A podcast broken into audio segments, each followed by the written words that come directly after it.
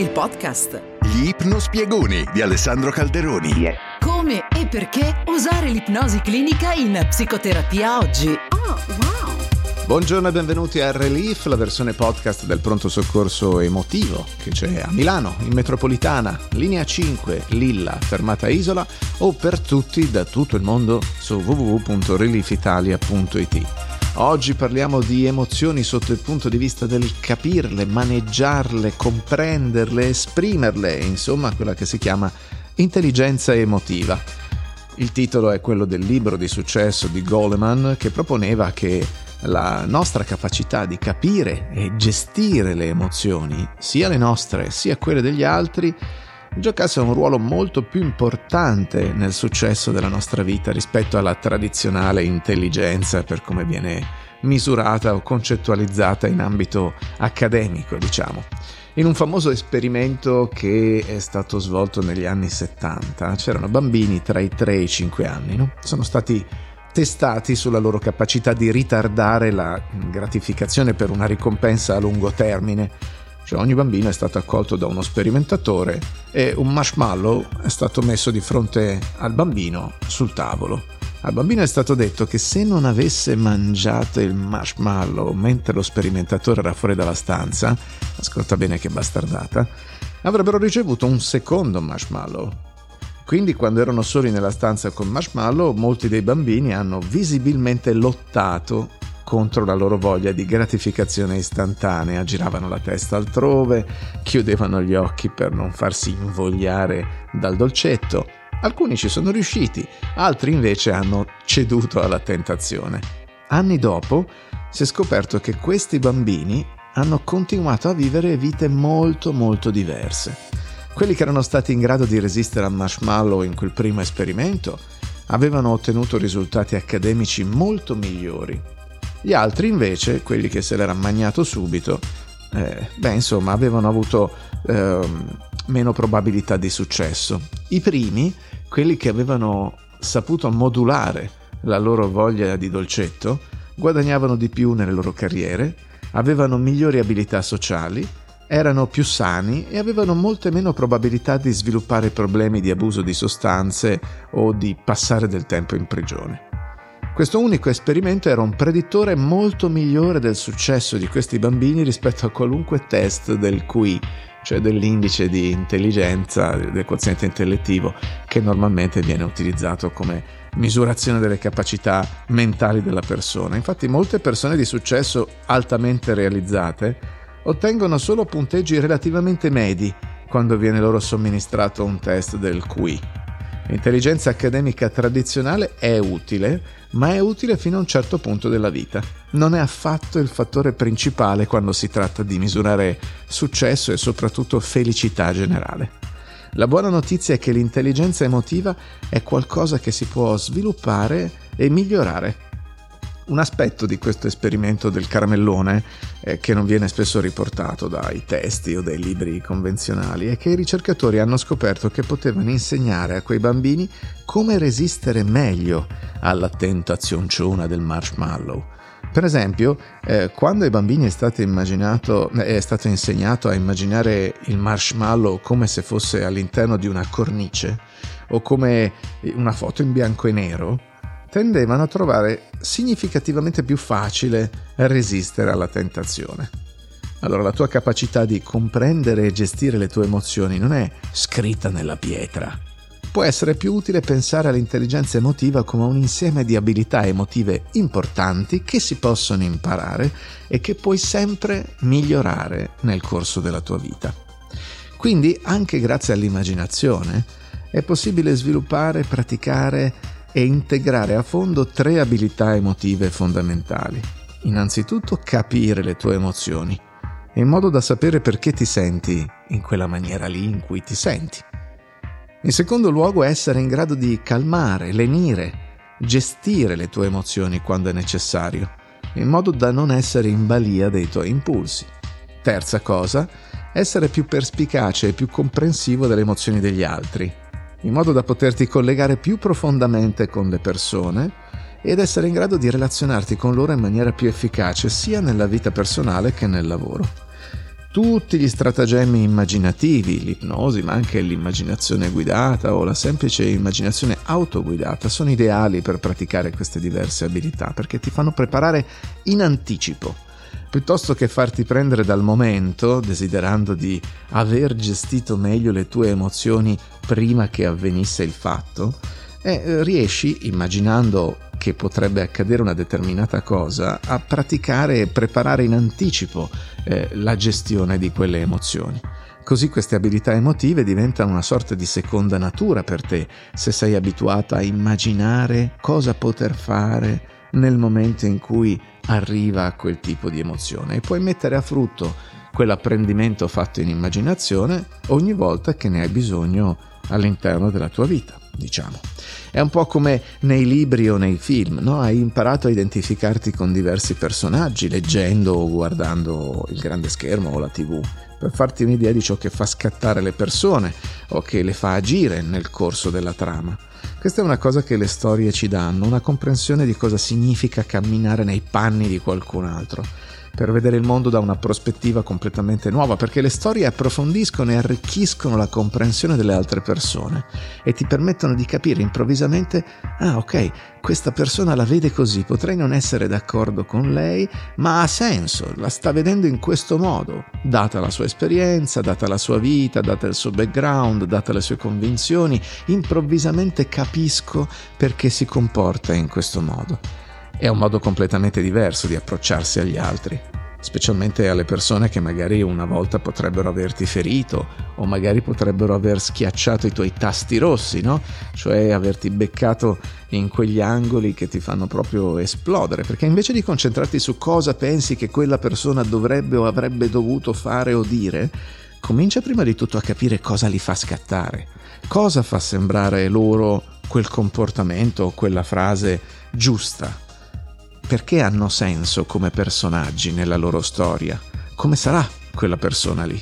Ecco, da questa prospettiva puoi trovare che le persone semplicemente non riescono a innescarti, perché sono personaggi nelle loro storie, hanno il diritto di essere così e sono comprensibili, non sempre giustificabili, ma comprensibili lì, sì, sicuramente sì. E potresti avere magari bisogno di trattare con alcune di queste persone con calma, senza farti prendere da un'esplosione interna, anche in maniera magari risoluta. Ma quando vedi qualcuno in tre dimensioni, cioè lo vedi come persona, come personaggio nella sua storia, quando capisci le sue emozioni, i valori, anche le convinzioni che guidano quella persona, tutto questo ti permette di rispondere invece che reagire, cioè di selezionare il comportamento e le parole migliori in quella situazione in modo molto più calmo e molto più efficace.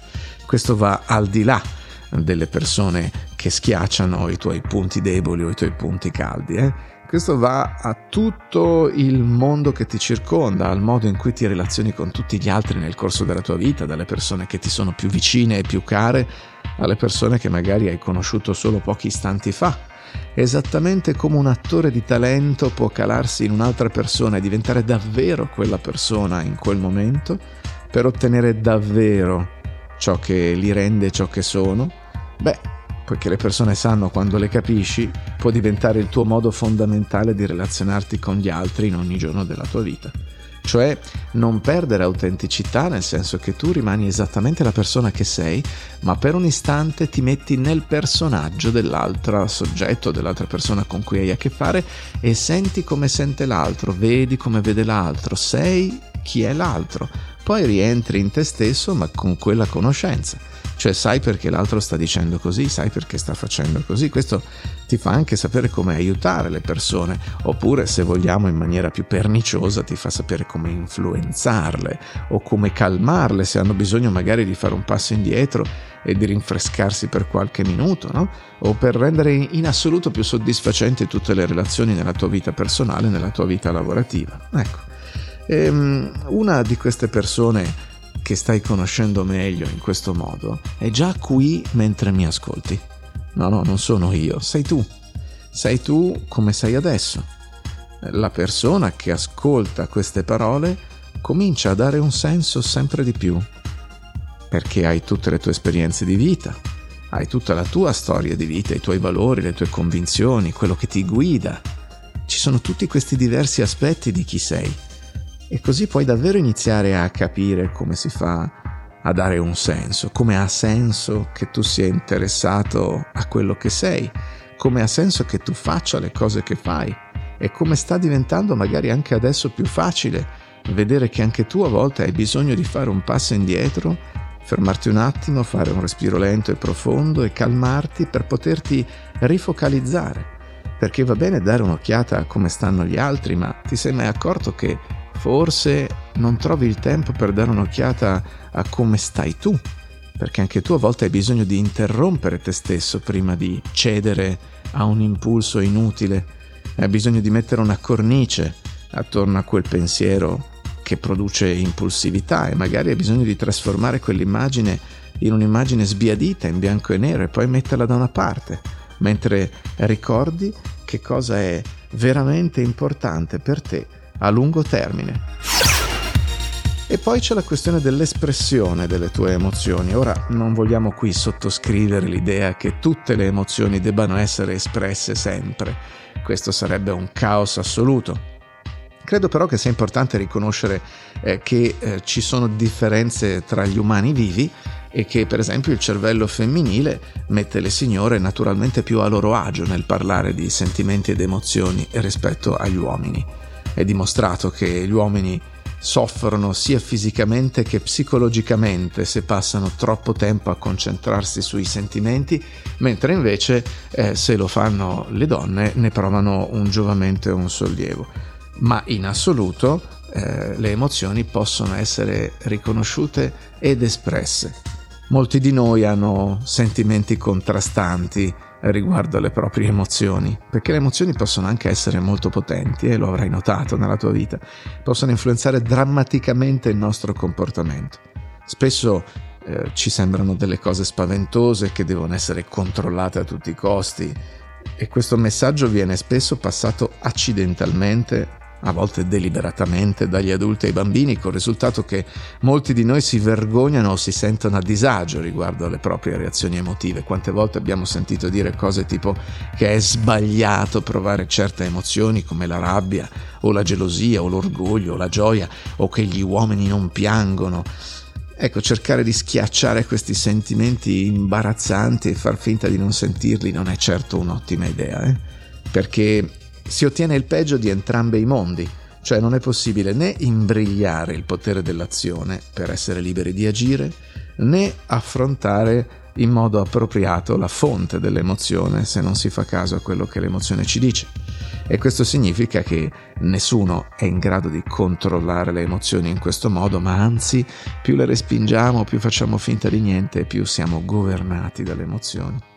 Non si può decidere ciò che si sente, più di quanto si possa decidere che tempo farà oggi, capisci? Ti piacerebbe che ci fosse il sole? E invece, o magari ti piacerebbe un po' una giornatina piovosa, così te ne stai tranquillo, e invece. E la stessa cosa sono le emozioni, sono le risposte fisiologiche autonome del tuo sistema mente-corpo agli eventi che ti circondano. È come per il tempo, puoi riconoscere la prospettiva ed essere aperto e onesto su quello che succede, in modo da poter decidere come procedere. Hai bisogno di un ombrello, lo pigli, eh, va bene se esci in maglietta, e vabbè, ti devi mettere un piumone spessissimo, lo farai. Diventare più espressivi emotivamente è davvero una questione di allenamento, sai? È un po' come praticare un'abilità. Esprimere le nostre emozioni non significa perdere il controllo, non significa neanche cavalcare egoisticamente le prospettive degli altri con la nostra emotività. Significa semplicemente essere onesti, innanzitutto con noi stessi. Il primo passo è riconoscere quale emozione stai vivendo. Questo suona abbastanza semplice a prima vista, ma mm, non è sempre semplice semplice, sai? Se qualcuno ti ha appena imbrogliato, per esempio, potresti avere poche difficoltà a riconoscere che sei arrabbiato perché qualcuno ti voleva fregare o ci è riuscito. Ma se ti hanno appena offerto un nuovo lavoro, ti senti euforico oppure spaventato, o tutte e due? Se un tuo amico ha appena ottenuto un appuntamento con qualcuno con cui volevi uscire tu, eh, potresti avere difficoltà a capire se sei più felice per lui o se sei geloso o invidioso. Con un po' di pratica si può arrivare a conoscere meglio le emozioni che provi. Dare un nome alle tue emozioni e accettare che ci siano ti aiuta a capire meglio te stesso e ti aiuta a sentirti più tranquillo rispetto alle emozioni in generale. Riconoscere a te stesso le emozioni che ti stanno scassando dentro, che sono in conflitto, ti aiuta a cominciare ad affrontare proprio le fonti di quel conflitto. Poi c'è il secondo passo, e il secondo passo è scegliere una forma di espressione appropriata per la tua emozione. Per intenderci, se sei un po' arrabbiato e decidi di far saltare in aria un palazzo, ecco, quella è una forma di espressione eh, che mi sentirei di etichettare come non clamorosamente appropriata. Puoi scegliere di dire ciò che senti, oppure puoi scegliere di agire in un modo che mostri ciò che senti. A volte puoi decidere di non mostrare le tue emozioni, sei sempre tu che hai il controllo di cosa fai quando percepisci ed etichetti l'emozione. Esprimere un'emozione non significa perdere il controllo o lasciarsi andare, è esattamente il contrario, si tratta semplicemente, dove appropriato, di essere aperto e onesto su quello che provi con te stesso e con gli altri. Non devi sempre per forza mettere le cose in parole. Dopotutto, quando guardi un film, gli attori non è che ti dicono sempre i loro sentimenti, li mostrano, no? Quando cominci a rilassarti un po' di più e a stare con l'espressione delle tue emozioni, quelle emozioni inizieranno a parlare da sole in modo appropriato. È allenamento. È interessante notare che quando inizi a esprimere apertamente emozioni più positive, per esempio la gioia, eh, l'amore, l'umorismo o anche l'entusiasmo, diventi immediatamente più attraente, più carismatico, più interessante per le altre persone, che è come se avessero a quel punto un ritratto di te tridimensionale, vivo, con molti colori, con una tavolozza eh, con molte più possibilità. Si tratta quindi di darti il permesso di sentire e di riconoscere pienamente le tue emozioni, senza lasciarti ingolfare, senza lasciarti bloccare. E troverai sempre più facile incanalare l'energia delle tue emozioni in modo efficace, portando così benefici alla tua vita. Un po' come se immaginassi una carrozza e un bel cavallo forte, pieno di energie e di vita, è pronto a tirare la carrozza. Il cocchiere con le sue mani guida con le redini, le direzioni, spiegando al cavallo, nel farglielo sentire, dove deve andare per tirare quella carrozza nella giusta direzione, per portare il passeggero in totale sicurezza a destinazione. Ed è chiaro per tutti che tutti gli elementi lavorano insieme in armonia. C'è l'energia del cavallo, che ha bisogno però della mente e delle mani del guidatore per dirigere la sua potenza. E ci vuole anche una carrozza che non si rompe, che sia solida. Tutti e tre questi fattori si uniscono per il bene del passeggero, per portarlo sulla sua strada e per godersi il viaggio sempre di più. E quindi uno dice, vabbè, allora non c'è controllo. No, eh, come ti ho appena detto, il controllo delle emozioni è diverso da quello che tu pensi che possa essere un controllo efficace sulle emozioni.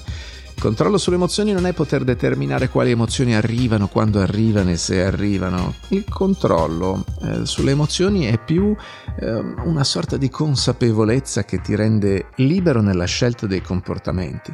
L'atteggiamento che dovremmo avere nei confronti delle nostre emozioni è un po' una domanda con cui gli umani hanno lottato fin dagli albori del nostro genere. Dovremmo controllare le nostre emozioni e mirare a essere sempre moderati e freddi, o dovremmo sempre lasciare che le nostre vite siano guidate e governate dalle nostre passioni e dai nostri sentimenti? Uh, mamma mia, miti, opere d'arte, favole, letteratura, insomma, pensa ai drammi greci, alle Baccanti, rappresentate per la prima volta nel quattrocentocinque avanti Cristo, e già lì il tema era questo, no? Di queste eh, signore che di fatto eh, interpretavano assolutamente le passioni più profonde e più smodate.